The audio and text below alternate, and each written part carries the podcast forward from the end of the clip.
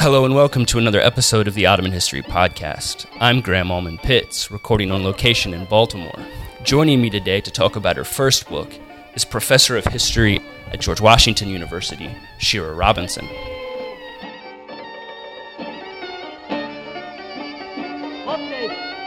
Roughly 150,000 Arabs managed to remain in the part of Palestine that fell within the new state of Israel after 1948. They represented 15% of the Palestinian Arab population who had lived in that territory prior to the war. The grand majority lived under military rule. Nevertheless, the Palestinian inhabitants of Israel would gain citizenship and the right to vote. It is to unraveling the implications and contradictions entailed by the construction of a liberal settler state that Shira Robinson devotes her first book, Citizen Strangers. Welcome to the podcast, Shira. Thank you for having me. So, you begin the book with a conversation that happened in the 1960s between Tawfiq Toubi, an Arab deputy in the Knesset, and David Ben Gurion. So, I'm curious you know, why you chose that, that anecdote to sort of highlight the argument of your book. I chose that conversation to highlight the argument of my book because Tawfiq Toubi goes there with, he's basically summoned by David Ben Gurion, who had been the prime minister and defense minister for um, almost the entirety of the period of military rule, the, the, period between the 1948 war and the 1967 war. So Toubi was surprised to be called by Toubi, David. So Toubi was surprised to have been summoned by the prime, the former prime minister and defense minister because he was used to being blown off by by the leadership of the Mapai party. He had spent years in the Knesset, um, and he was still at the time a, a, member of the Knesset or Israeli parliament, railing against the system that marginalized and dispossessed Palestinians, that um, deprived them of their ID cards, that uh, denied them access to their lands. And he was used to being blown off, to being cast as an enemy of the state, and to just basically being ignored. And here, so, here you have the former prime minister and defense minister inviting him for a meeting. It's unclear why. And then there's this moment where he finally just puts the, the puts the issue on the table where he says, I'm sorry to offend you, Mr. Ben Gurion, which he says with the up, utmost restraint and politeness, but we are treated like natives. And it's just this bombshell right. that um, Toubi and others didn't um, find themselves daring to say in public in front of Jewish right. Israeli audiences. And how did David Ben Gurion react to that? Well, basically, we don't know if he had a kind of facial expression that that expressed surprise or indignance or anger. All we know is what was recorded in the transcript, which said, you know, under the British, we were all natives. Even evoking some kind of solidarity between Jews or and Arabs. if not solidarity, maybe not solidarity, but parity. You know, we okay. were all we were all colonial subjects right. under the British mandate, right. and so you can't suggest that we are the imperialists here. And this is an important moment in your book where you show that the Zionist project, as pursued by Ben Gurion and others, as imagined by them, isn't only about excluding Palestinians it's about having them participate in the state project somehow. And is that what's going on there? Where David Ben Gurion kind of wants Toubi to say, you know, okay, like things aren't so bad here. Like he needs Toubi's approval somehow. Am I reading that correctly? Uh, that's an interesting interpretation of it. I don't know if he needs Toubi's approval or he just wants the conversation, that part of the conversation and that question to go away. I mean, Ben Gurion is feigning ignorance about things he knows well about, so much about, because he authorized them and encouraged their encouraged things like denying uh, Arab students access to the university, uh, houses being destroyed, people being denied permits, things like that. So I think he just wants he j- expulsions. I think he just wants the the charge of colonial uh, imposition to disappear.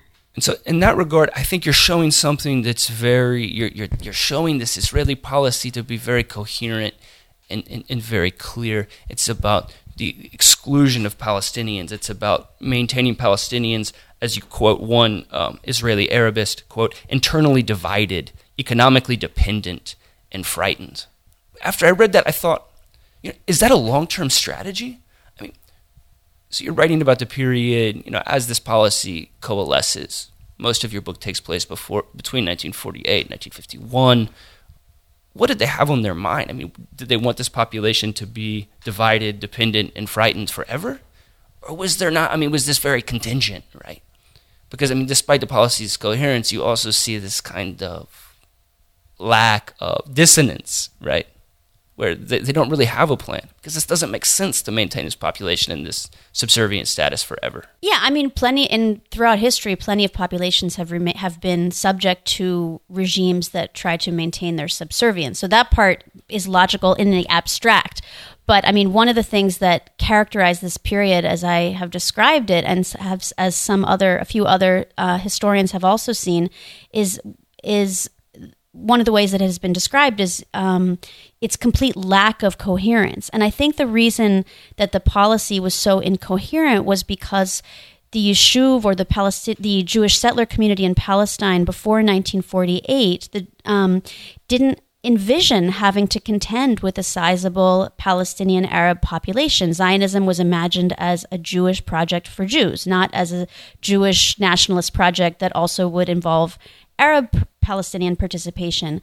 And so when uh, when Palestinians managed to remain in or return to the state in pretty sizable numbers after 1948, there was a great deal of fear as to how this population would fit in with the overall schema of right. Jewish nation building. Right. There was no plan for that. I mean, so and that's what comes across so clearly is this policy develops in a very ad hoc way. Totally and, ad hoc, which is, I think, how a lot of policy develops. Point, you know, in general. Of course, and but so you write about this explicit acknowledgement that, for instance, when Palestinians are expelled, the people doing it say that we don't actually have legal cover to be doing this, right? Right. When people, so you're referring to what I refer to as the war on Palestinian return, and what the Israeli government referred to at the time as the war on infiltration. And part of the problem with the war on infiltration is it had a good goal from the perspective of the state, which was to reduce the number of Palestinians in the state who the, who might one day be able to vote but it also was happening without any legal structure. And so there were all kinds of questions. Are we expelling these people who don't have IDs or who even do have IDs on the basis of military laws, British military laws, Israeli military laws, Israeli criminal laws? We don't have a citizenship law. So if we don't know who can stay in, how do we know who can st- be pushed out? Right. It was all a complete vacuum. Because Israeli courts, the, the Israeli High Court acknowledged explicitly, I think, in 1956 that military rule and civilian rule cannot apply in the same place. This is a basic tenet of international law. Yeah, I mean, that was, you're referring to my discussion of a court case regarding not Palestinians in Israel, actually, but this case regarding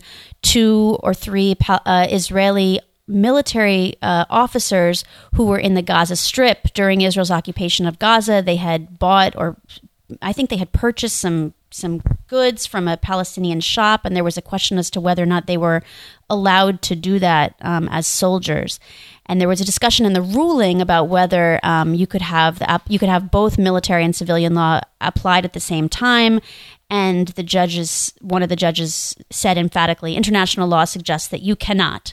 And I found that so ironic because, of course, during this time, military and civilian law was being applied at the same time inside Israel, inside Arab communities. Right. And the people imposing this policy were fully aware of these contradictions, right? Yeah. I mean, I think that there were some people that were more aware than others. And I think legal experts were more concerned than the average bureaucrat or civil servant was, or even politician. I mean, these were sort of technical niceties that didn't have as much meaning as maintaining Jewish privilege did, meaning maintaining as much land, getting as much land for Jewish settlement and as much of the economy in Jewish hands as possible.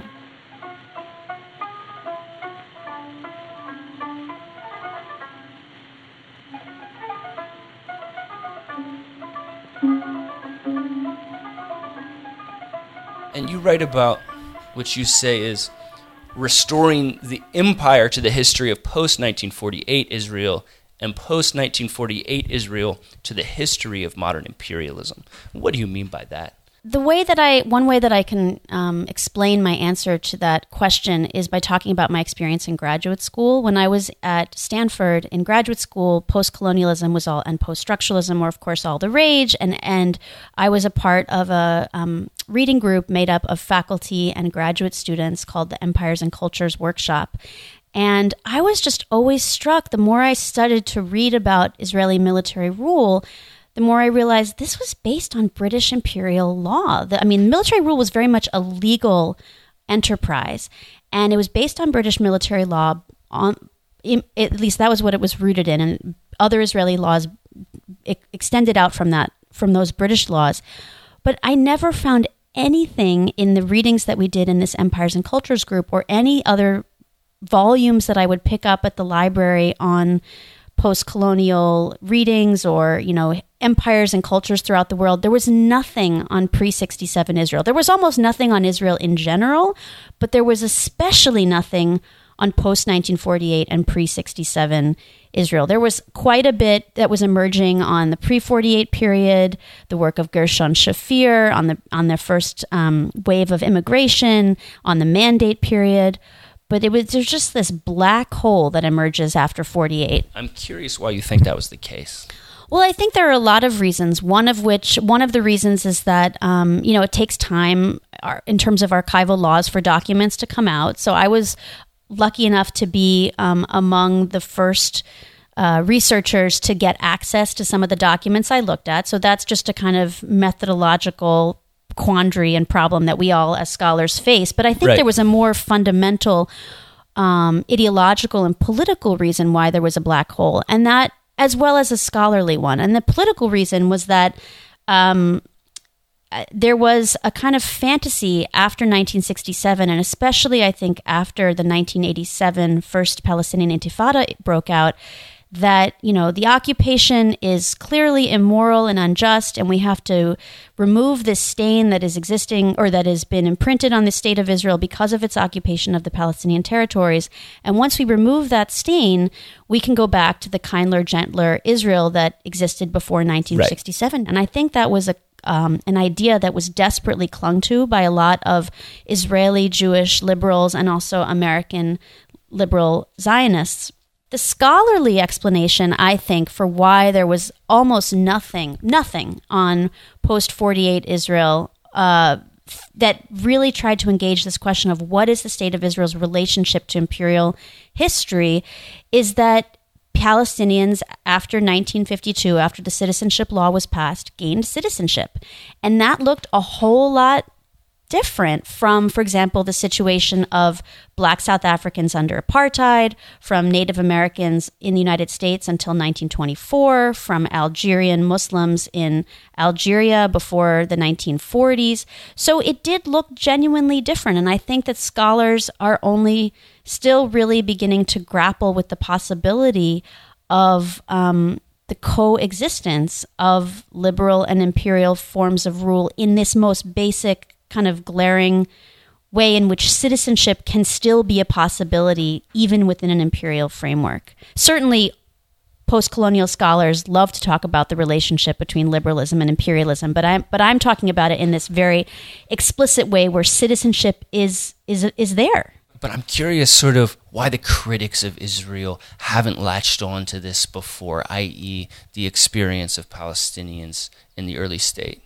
The critics of Israel are many. A lot of ink has been spilled on the history of, of Israel Palestine, but this seems like such a fundamental topic that was left untouched.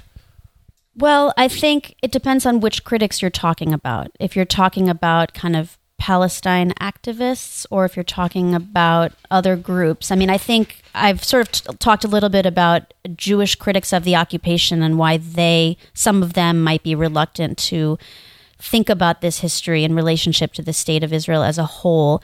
I think for a long time, Palestinian citizens of Israel were viewed with some suspicion by both Palestinians and Arabs outside of the country, suspicion right. for having supposedly accepted citizenship as if it was their choice or, or, or agreeing. Right or for having agreed, quote unquote, to live under Israeli rule. And as you show, enthusiastically participating in Israeli Independence Day celebrations, which is something that, that we'll talk about a little further on. Yeah, I think there were a lot of questions about how Palestine on the, on the part of Palestinians and Arabs outside of Israel as to how Palestinians inside Israel related to the new state. And frankly, Israeli public rela- the Israeli public relations um, machine worked pretty effectively to show pictures of what I call, you know, happy, smiling Arabs voting, dancing on Independence Day, uh, you know, participating in athletic competitions at school, et cetera, et cetera. So there were a lot of mis there were a lot of misconceptions that were spread about this population.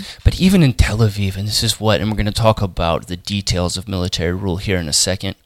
But what struck me is that sort of a left leaning, bohemian class of people living very, very close to Arab areas under military rule had no idea about conditions in those places. But we shouldn't be that surprised at the ability of people to be shut off from reality right next door. I mean, look Right. at today. P- people in Tel Aviv have no idea what's happening in Ramallah or Sure. in more remote villages in Area C. Sure. So, I mean, it's very. It was there was a convergence. There were there was a convergence of factors set up by the government deliberately to prevent Israeli Jews from from knowing more or being even interested more in what was actually happening just a few kilometers away. for me, at least reading your book, this is very complex topic. It's not easy to characterize the policy of the Israeli state towards its Arab minority in 1948, 1949, 1950, 1951. Mm-hmm. And so there's just the nuts and bolts of this occupation of Arab land. I mean, that's a clear contribution your book makes here. You show that by early 1949, the military government had divided the Galilee into 58 separate ghettos and they controlled movement between these areas. Your use of ghetto is provocative. I'm curious, this must not be the Hebrew word ghetto. Actually, activists, I mean, I use the term ghetto. That didn't come from me. That came from my primary sources, both Jewish uh, activists on the left, particularly in the Communist Party at the time, and Palestinian activists inside Israel used the term ghetto. And it was a deliberate m- move to use that word. People were thinking about about Soviet occup- Soviet resistance to um, Nazi occupation, the Warsaw Ghetto, the encirclement of Jewish communities in Europe into ghettos during World War II, uh, and prior to that in earlier periods. So that was they a meant for it to be provocative, in other words. It was- They, meant- they meant for it to evoke. they meant for it to evoke the Holocaust and anti-Semitism before. For sure, they meant for it to evoke that. I don't think that language resonated with mo- most of the Israeli Jewish public, but that that was certainly the goal. one of the most powerful pieces of the book that you bring to life this sort of day to day existence of occupation in Arab villages through photographs. And these are photographs um, that we'll be able to include so the listeners can see them um, on the Ottoman History podcast website.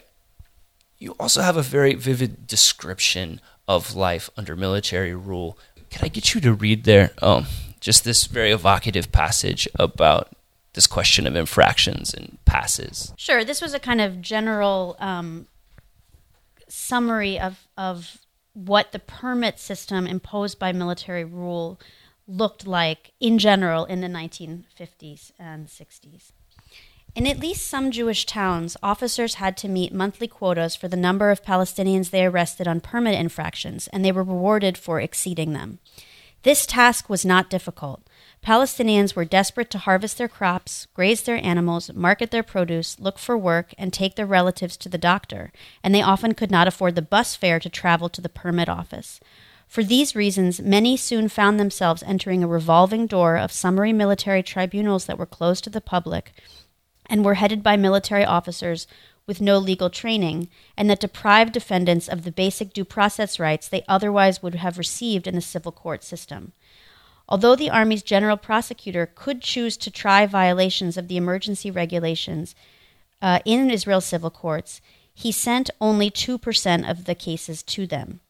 Instead, inside the makeshift tribunals, justices offered no leniency for shepherds who, whose animals grazed off pasture, for travelers who returned after the expiration of their permit because their buses had been delayed, for village women who took the bus into town to sell yogurt so they could feed their children, for old men who violated their evening curfew to pray at the mosque, for a permit holder found at the edge of a Jewish settlement, even though it was located along the assigned route, or for anyone who veered from the route specified on his permit to buy a loaf of bread.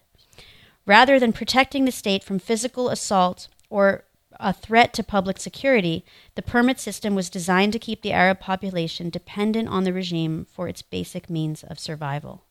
And a consequence of that policy, as you show, a consequence for this state of dependence that Palestinians inhabit, is that the Israeli regime is able to recruit allies among the Arab Palestinian population. Yes, I mean they had a wide re- network that they uh, cultivated of informants um, and uh, political operatives who would encourage village clan, uh, village and clan leaders to vote for the ruling Mapai party, led by um, Prime Minister and, De- and, Defense Minister David Ben Gurion, and also of people in the sort of ordinary population who weren't necessarily working actively for the regime or looking to inform on their neighbors or their brothers and sisters, though there were those people as well. But they recruited ordinary people to just keep quiet in conversations that in which dissent uh, or opposition to the military regime's policies might be raised. They also actively, I should say, encouraged students to inform on their teachers, teachers to inform on their students. And some of this research, the research on questions of collaboration and informing, um, I take directly from Hillel Cohen's book and his research, um, the book Good Arabs. And, and, so the system of permits, in a really straightforward way, creates the context for people to sort of be compliant in regards to the Israeli state because only one third of permits were approved, i.e., two thirds of applicants, your research shows, were denied permission to exit their villages to conduct economic activity, to seek health care. Um, yeah, I mean, we don't have accurate or complete statistics for any one, uh, for the entire country or for any given year. We know we have snapshots of information about um, the the percentage of people who had their permit applications accepted um, and denied.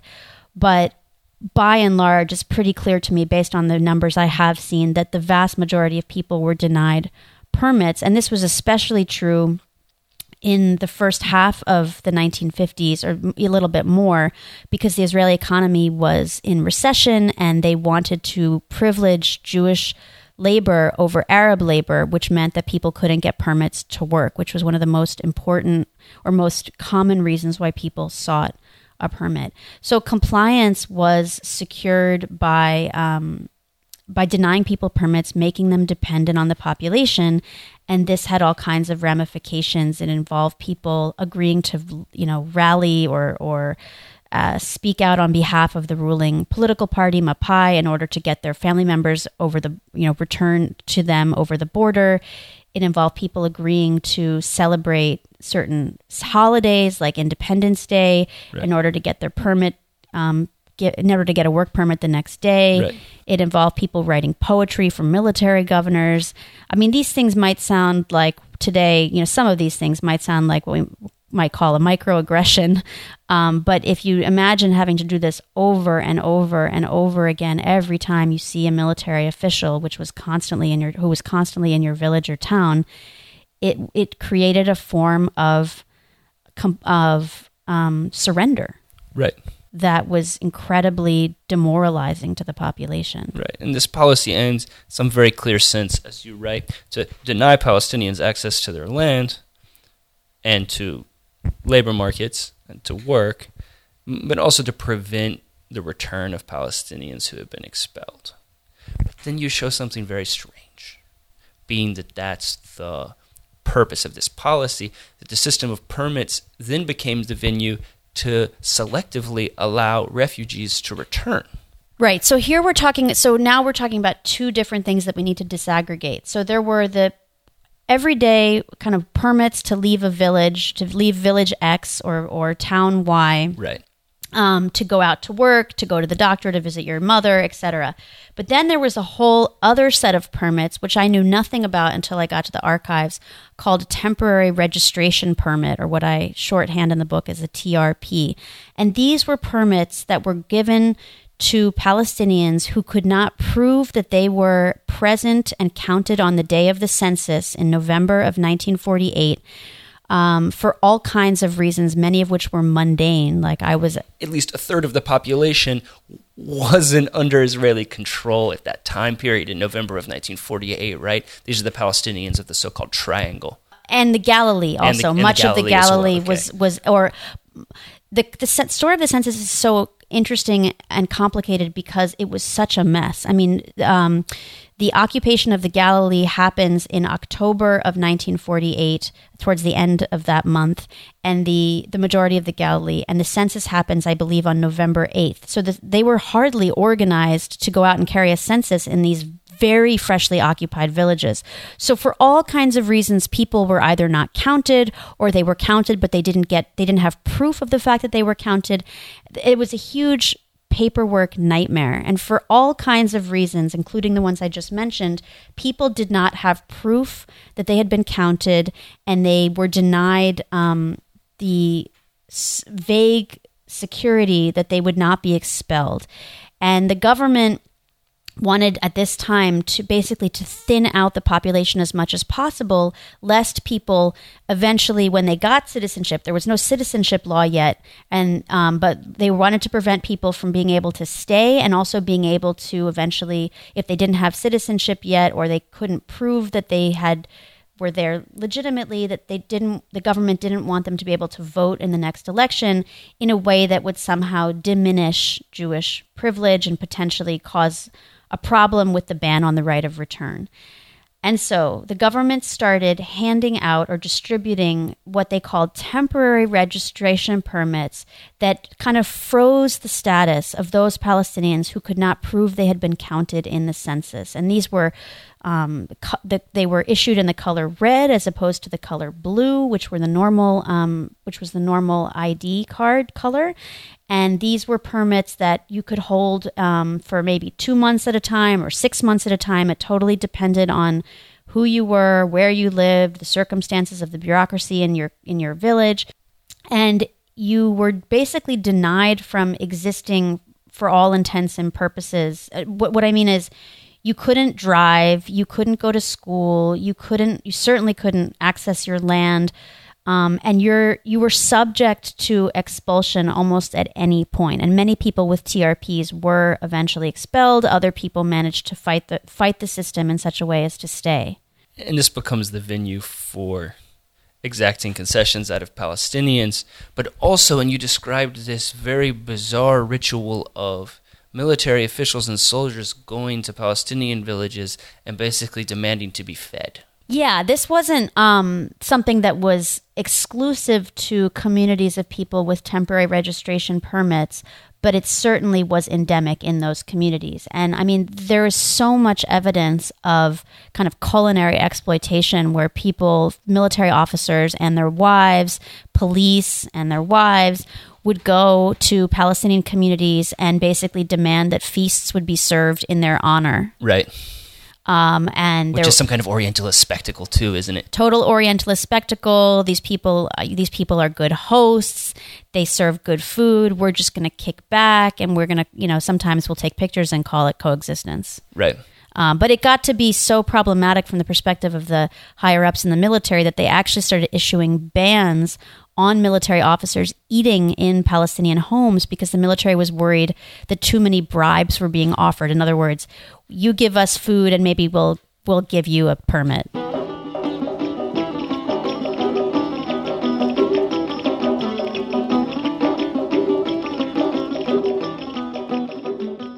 And so, while all of this is going on, Palestinians get the right to vote. They're voting with Israelis in the same elections as early as elections are being held. In 1952, the citizenship law is passed. Palestinians, in theory, become equal citizens in the state of Israel. You attribute this to outside pressure.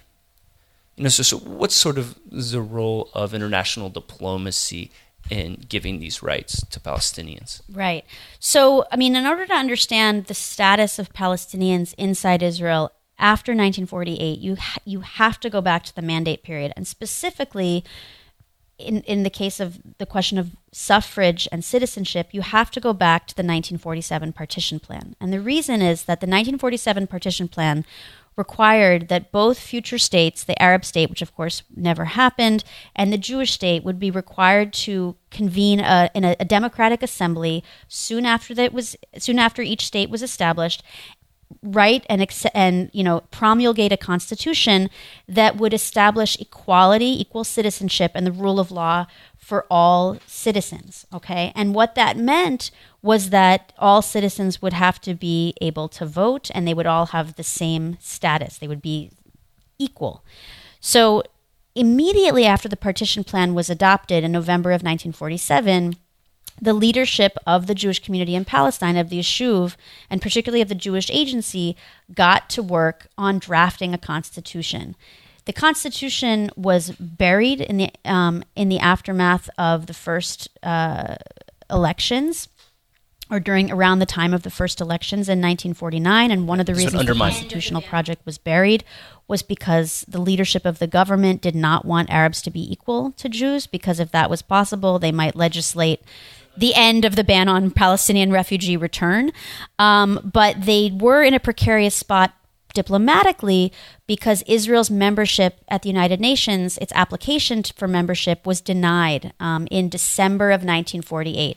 So in January of 1949, the government said, okay, fine, we'll let some Palestinians vote. We can't let them all vote because some of them have just been newly occupied. It's complicated, military rule. But we'll let some of them vote so it looks good. We'll restrain their capacity to vote for independent parties, a la these satellite parties, a la not letting communists campaign. And eventually we'll have a citizenship law, but we just haven't gotten around to that. So that explains why some Palestinians were able to vote in the very first election, and also helps to explain why there wasn't yet citizenship, but there, that there needed to be a citizenship law. Because even though no one ex- no one was holding the hand of the Israeli government or putting a, a revolver to the to the Knesset saying, you know, the world wasn't putting a revolver to the Knesset saying, we're going to ignore you and, and vitiate your existence or repudiate your existence if you don't pass a citizenship law, an equal citizenship law in 1949.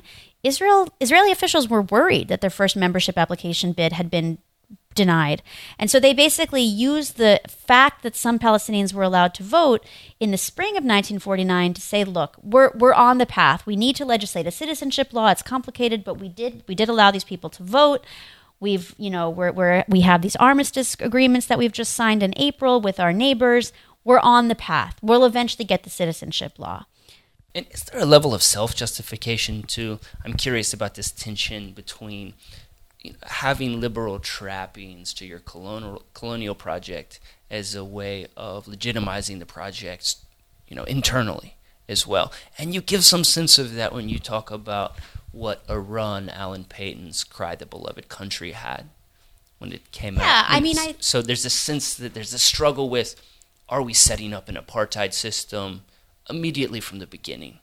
I don't think that most Israeli Jews thought about the possibility that they were involved in apartheid at home. I think that most, I think that many Israeli Jews, uh, not all, but many Israeli Jews uh, felt, especially kind of the more intellectual bohemian types living in complete isolation from the realities on the ground a few kilometers away, thought of themselves as good liberal Democrats, but they didn't spend the time or use up any kind of mental energy to square the circle between their self conception and what was actually happening in Palestinian villages or what was happening over the border in Palestinian refugee camps.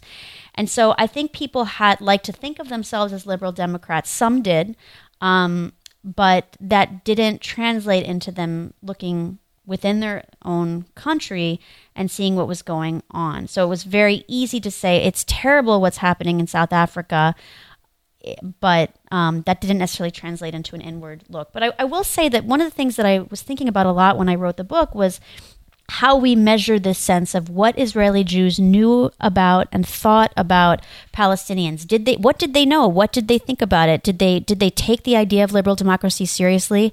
And I think that some did, but I think a lot didn't. And I think that's a story that has been undertold. I certainly, most people in the Israeli government and the ruling party were not concerned with the universal rule of law. I don't think that that was certainly not at the forefront of David Ben Gurion's mind. Sure, but we've seen other cases where at least the trappings of equality appear to have convinced Israelis that they were involved in something righteous. You quote the editor of a mainstream daily, Davar. Never before has the white man undertaken colonization with that sense of justice and social progress which fills the Jews who come to Palestine. Well, that was actually a quote from pre 48. Ah, Um, and Okay. that was, I think, a quote designed. That I don't doubt the sincerity of that quote on the one hand, but I also think it was designed to appeal to people outside of Palestine as a way of sort of recruiting okay. future settlers and just kind of allies to the Zionist cause. But so you don't think that same spirit su- survived the Independence War and the, the Nakba? I think that might have animated some civil servants who worked in what was called the Arab sector, but um, it's hard to get at people's consciousness, their inner consciousness, in terms of like, did they connect that sense of duty, that racialized sense of duty to, I guess, I mean, to a sense of liberalism? I mean, these things are very, very tricky to unpack unless you have access to memoirs and memoirs and documents and documents. And we don't have a lot of that stuff. We have some fiction and some documents, but getting at that inner consciousness of these of these clerks and these governors is much harder than I would have liked. But so, but you also show something else, which is, and as you mentioned, somebody like David Ben Gurion is actually very clear-eyed about what's going on, and he said, and I quote, "A Jewish state without Deir Yassin can exist only by the dictatorship of the minority," meaning that had not massacres happened like that at Deir Yassin in 1948 in April, I think. Palestinians would not have left. There would not a Jewish state couldn't have been created. So he's actually acknowledging the argument that you're making there in some very explicit terms, right? Where this history of dispossession was critical to the construction of the Zionist project. Completely critical, and the the contradiction between the demographic reality and the suppose and the and the the idea of a, of a democracy were just it was a contradiction from the start of the mandate period and, and um, not with something that, that, that came from the period post 67 or later. Oh God, no. No, no, no, no, no. I think it was made much easier for the government immediately in the immediate aftermath of 48 because compared to the aftermath of 67, most of the Palestinian Arab population was gone. It was a lot harder to contend with a million or so Palestinians in the occupied territories after 67 because they course. most of the social institutions remained intact. Most of the population had not fled and had not been expelled, although a huge number were expelled, hundreds of thousands. Um, but it was it was nothing compared to the ratio of Palestinians who were gone after 48. What strikes me here is that you're not saying anything that different than what David Ben Gurion had said, had how he had described um, the Zionist pro- the implications of the Zionist project in terms of expulsion, in terms of violence. You're not saying anything different than historian Benny Morris, um, of the Israeli New Historians, in the birth of the Palestinian refugee question. You're saying this had to happen. but At the same time, it seems strange to put you all in the same pot. You must not agree with somebody like Benny Morris about everything.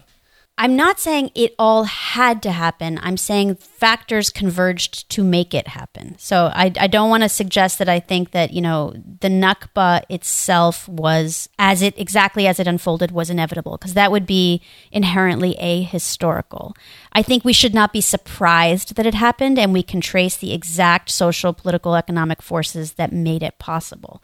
Um, I just need to be careful on that point because that's you know this big question about intentionality and was there a master plan, and I always have to kind of No, you show contin- clear. you show so much contingency here. there was a lot of contingency, but at the end of the day, we can trace very clearly why what happened happened. Um, and we can understand it historically in very clear terms. In terms of Benny Morris, Benny Morris is someone that came of kind of political maturity or political age in the 1980s. I don't know exactly what his reaction to Sabra and Shatila, the Sabra and Shatila massacres in Lebanon, uh, was in 1982, but he was certainly among the small group of Israeli soldiers who protested, uh, who refused to serve in the occupied territories after the first Intifada broke out. So he was very much, at that time anyway, a kind of bona fide two stater. I don't, he was also, after he wrote his first book, The Birth of the Refugee Problem, he was very clear eyed about what what actually happened in 1948 Right. but he didn't necessarily connect what happened in 48 or the occupation in 67 to what happened in the intervening years. And that was precisely my objective, or one of my objectives in writing this book, was to say we have not been looking at the story of this conflict holistically. We've been looking at the pre 48 period and the post 67 period and drawing very legitimate connections between the two in terms of labor patterns, in terms of settlement, in terms of the use of force, um, et cetera, et cetera. But to, to, to take out the middle period just makes no sense. It doesn't make sense empirically. There were um, plenty of people involved in the 1948 war in policy and at the level of just military action who expelled Palestinians or who authorized the expulsion of Palestinians, who then went on to become government Arabists after 48. And there were people we now know who were involved in land legislation, um, land confiscation, education, all kinds of spheres of government that worked in the pre 67 period and in the post 67 territories. This is implicit in your book. It's implicit in my book because I'm a believer in laying out evidence um, and not hitting you over the head with the implications. But I think the implication of the book, which I allude to in the very last few sentences of my book, is that the situation or the, the instability of the Israeli political system today, insofar as we want to call it unstable, in the sense that there's a lot of opposition, there's a lot of anxiety about what's going to happen next with the Israeli political system, um, it's not going to go away with if even if in a fantasy world we could just snap our fingers and end the occupation, um, that would not that would not uh, solve all of Israel's political or economic or social problems. There are deep rooted problems that relate to what happened in 1948, certainly with the refugees, which has not been addressed, but also with the fact that citizenship inside Israel is inherently unstable because of the ways that Jews and Arabs do not share the same category of legal status, and they never have. We're here with the Ottoman History Podcast interviewing Shira Robinson about her book, Citizen Strangers. We'll take a short break and be right back.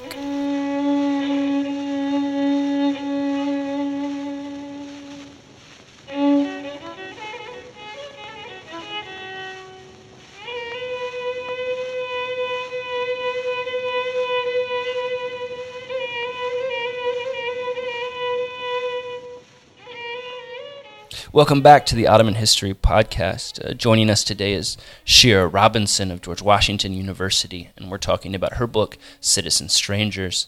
So I'm curious about th- the title. It comes from a quote by David Ben Gurion, I think, saying that Actually, the title was crowdsourced on Facebook. I have to, I have okay, to confess, right. but it was originally uh, the originally it was something. It was going to be something like both citizens and strangers, and it comes from this. It comes in part from the David Ben Gurion quote that I think you're thinking of from uh, that he made in a speech he made after the Kufr Qasim massacre in 1956 but it also this the, the title citizen strangers or my use of those two terms at the same time comes from all of the evidence that I, that I found about the dynamic and the nature of the relationship between Palestinians in Israel after 48 and the state. How, on the one hand, they were technically legally citizens, but in every other capacity, they were treated as and felt like they were strangers, or what, what many Palestinians say is inside Israel is that they feel like strangers in their own land. Right. And David Ben Gurion, of course, had said that they aren't strangers, they're citizens.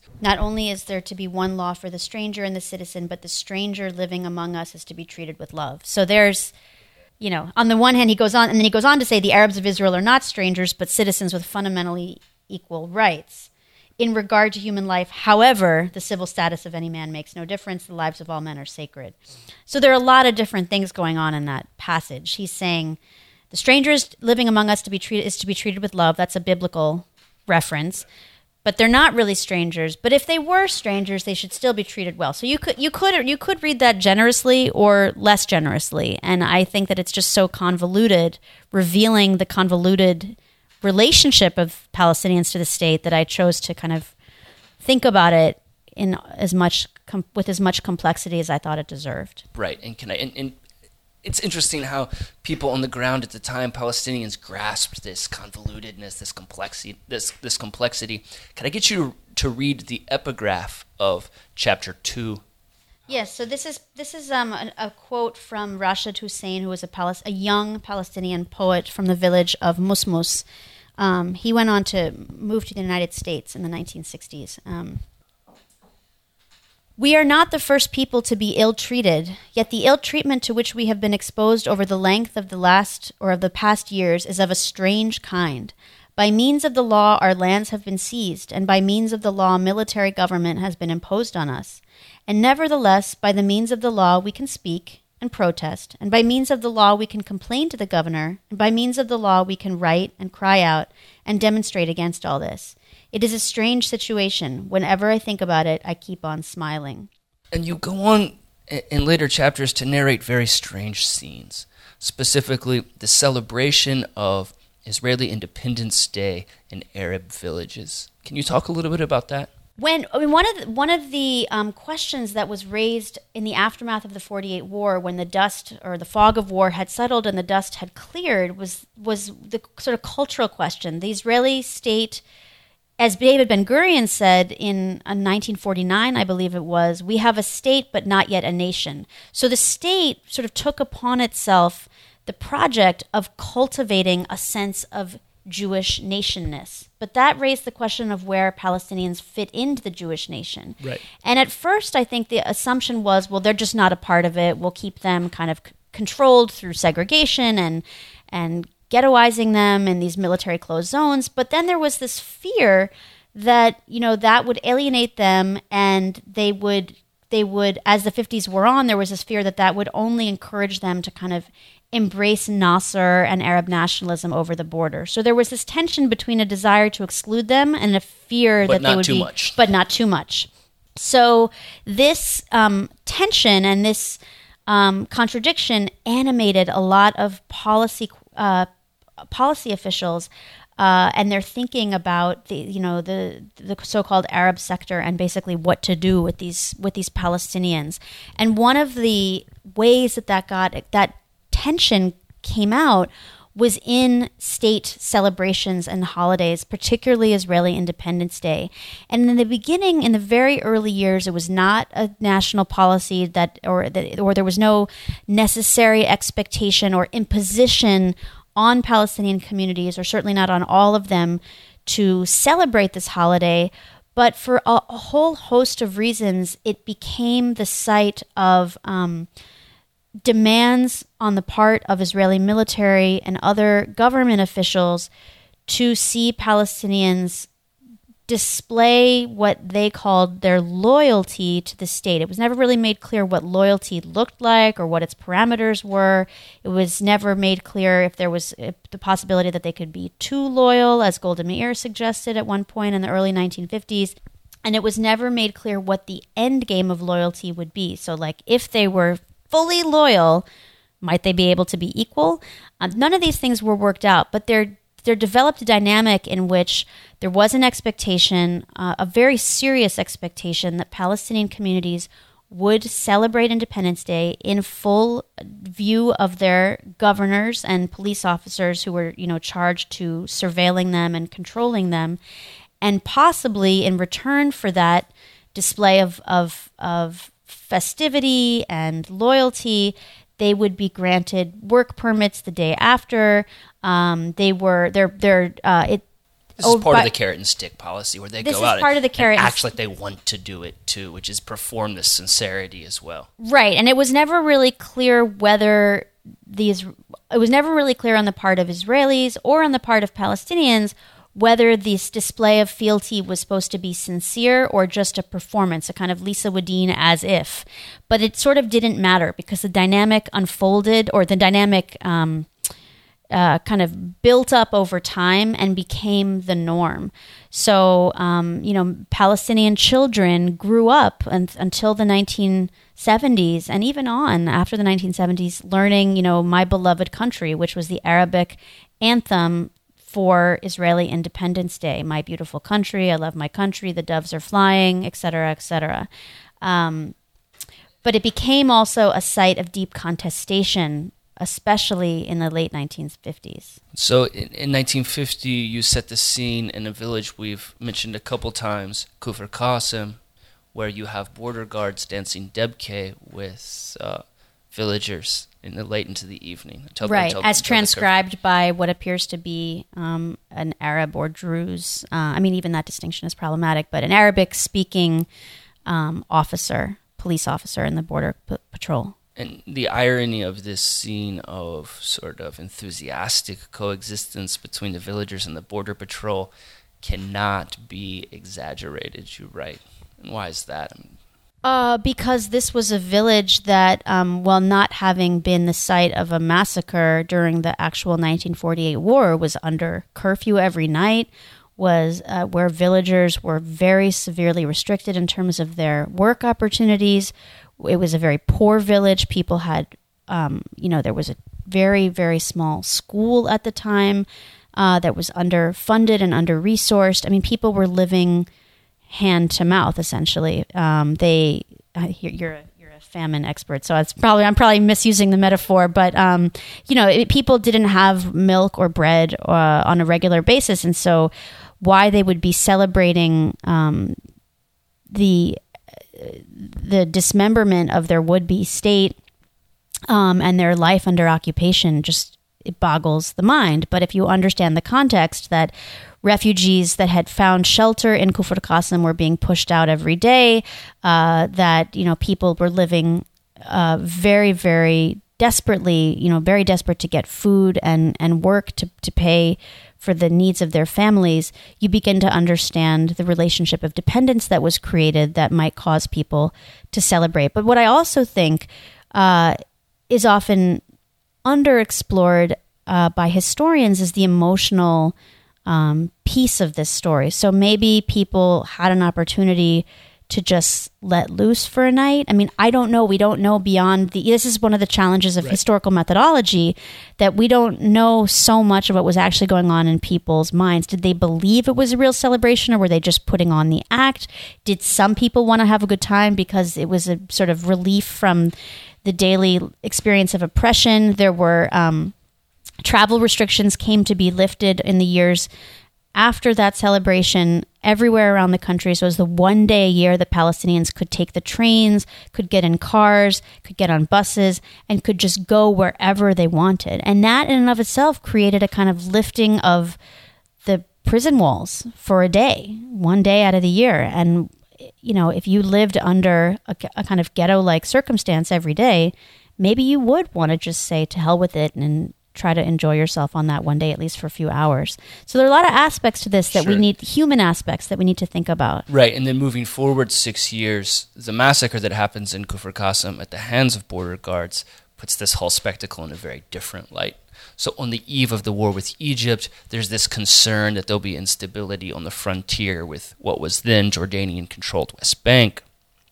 And so these soldiers are given orders to to impose a curfew and to basically shoot anyone on sight that um, appeared to violate that was in violation of the curfew by virtue of being outside. And this kind of free fire zone that was created the night of that night. Um, of October 29th, 1956 was not a new was not newly invented out of, or invented out of whole cloth. It had been policy during the war on infiltration or the war on return in 1949 um, and 1950, where free fire zones were created all a- along the armistice lines, and between 2,700 and 5,000 Palestinians were shot and killed um, as a result of being uh, f- discovered on these in these zones without a permit, or were suspected of being in these zones without a permit.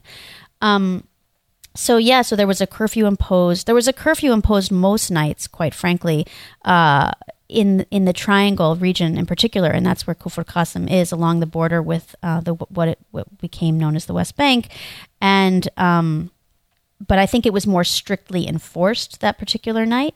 So there were villagers that were out working um, in uh, other farmers' fields, probably Jewish farmers or Jewish settlements, and they were coming home in groups uh, of lorries or of you know trucks, kind of dump trucks or pickup trucks rather, and um, they were lined up in about nine different waves. They were lined up by border guards and summarily shot, um, and there were 49 of them that were shot and killed and murdered. Um, and So then you end this book with this spectacle of reconciliation. the But- sulha, yeah. And so invited to the Sulha, which happens That happens about a year later in October, roughly October or November of 1957. so some of the border guards who had committed the massacre were invited to the Sulha. The intention was to bring them to the ceremony, but villagers Palestinians oppo- object. Palestinian villagers from Kufr Qasim objected to their presence at the ceremony. But nonetheless, the ceremony was experienced by a vast majority of the population in the village to be um, one of to- as an experience it was experienced as a complete humiliation because basically they were being asked to break bread with an army that was ostensibly um, operated by a democratic government, which they nonetheless had no access to, even though they had citizenship. And they wanted the legal proceedings against these officers to continue. But it was clear that the government was using this supposedly Oriental custom or Arab custom of breaking bread to get over, uh, you know, a dispute as a way of bypassing and basically ending the trial of these officers. And that f- uh, effort failed. The, the trial of the officers did uh, finish and they were sentenced, but all of their sentences were commuted within a very short period of time. But this becomes a moment, as you show, where the Israeli public more broadly sort of gets clued into the conditions in occupied Arab villages. It becomes sort of this moment where the mask falls off and this seeps into the mainstream press, even.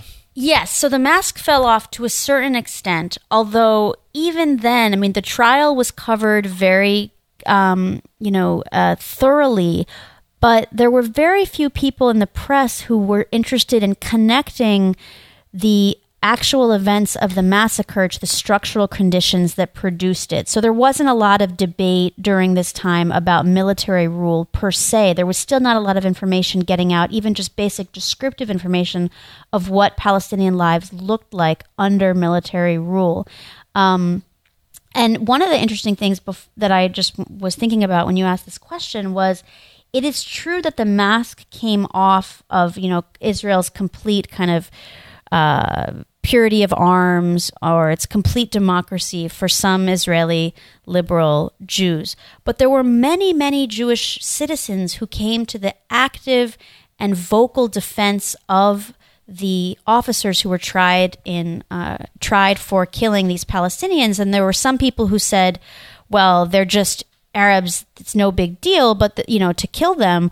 But more people who came to their defense said, "Look, these people are just they were just obeying orders. They're just doing what they do every single day. Their actions, their killing of these you know villagers was not out of the ordinary."